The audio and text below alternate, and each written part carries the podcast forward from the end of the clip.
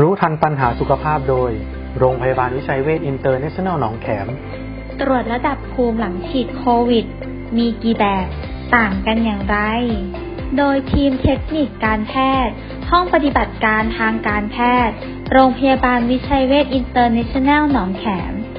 สวัสดีค่ะ ดิฉันกมลทิพย์อุณานันท์ หัวหน้าแผนกห้องปฏิบัติการเทคนิคการแพทย์ประจำโรงพยาบาลวิชัยเวชอินเตอร์เนชั่นแนลหนองแขม วันนี้ทางเราก็จะมาให้ข้อมูลนะคะ เกี่ยวกับเรื่องของการตรวจหาภูมิหลังจากฉีดวัคซีนโควิด -19 ว่ามีกี่ชนิดนะคะ มีประเภทอะไรบ้าง แบบที่หนึ่งนะคะเราก็จะตรวจภูมิคุ้มกันในลักษณะเชิงปริมาณนะคะ หรือเราจะเรียกกันว่าเป็น quantitative IgG ก็คือว่าทำไมเราจำเป็นต้องตรวจตัวนี้ เราจะได้รู้ว่าหลังจากที่เราฉีดวัคซีนไปแล้วะค่ะ เรามีภูมิขึ้นในระดับเท่าไหร่ ปริมาณเท่าไหร่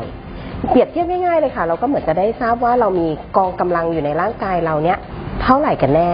วิธีที่เราใช้ในการตรวจวิเคราะห์ครั้งนี้นะคะ เราจะใช้เป็นหลักการ ELISA หน่วยจะเป็น BAU per ml ซึ่งเราอ้างอิงตามมาตรฐานที่ WHO recommend ระยะเวลาการรอคอยผลนะคะ ประมาณ 3-5 วัน เราจะรายงานเป็นค่าตัวเลข ผลออกมาเนี่ยถ้ามากกว่า 35.2 BAU per ml อันเนี้ยจะเรียกว่าเป็น positive แต่ถ้าน้อยกว่า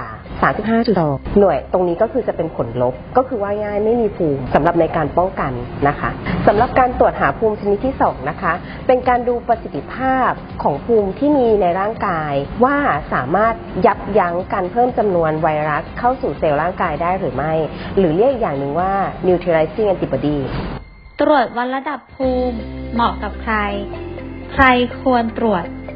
เหมาะกับทุกท่านที่ต้องการรู้ปริมาณภูมิ หรือว่าคนที่ผ่านการติดเชื้อมาแล้ว ก็สามารถที่จะตรวจหาภูมิคุ้มกันชนิดนี้ได้เหมือนกันค่ะ ก็คือเราจะแนะนำว่าถ้าเป็นกรณีคนที่ได้รับวัคซีนมา เราแนะนำว่าให้ครบอย่างน้อยครบคอร์สหรือว่า 2 เข็ม หลังจากนั้นเนี่ยทิ้งระยะเวลาไว้ประมาณ 14 วันหรือ 2 สัปดาห์นะคะ เพื่อที่ว่าให้ร่างกายได้เกิดการกระตุ้น เกิดการสร้างภูมิคุ้มกันขึ้นมา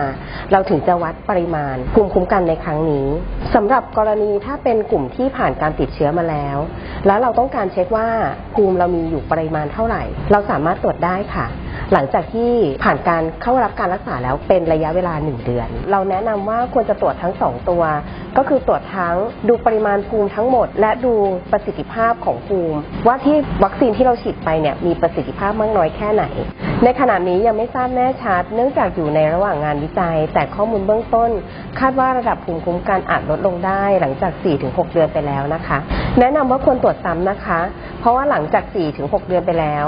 เพื่อดูปริมาณและประสิทธิภาพของภูมิว่าคงเหลืออยู่ที่เท่าไหร่ และเราควรจะกระตุ้นเข็มต่อไปหรือไม่ค่ะ โรงพยาบาลวิชัยเวชอินเตอร์เนชั่นแนลหนองแขม โทร 02 441 6999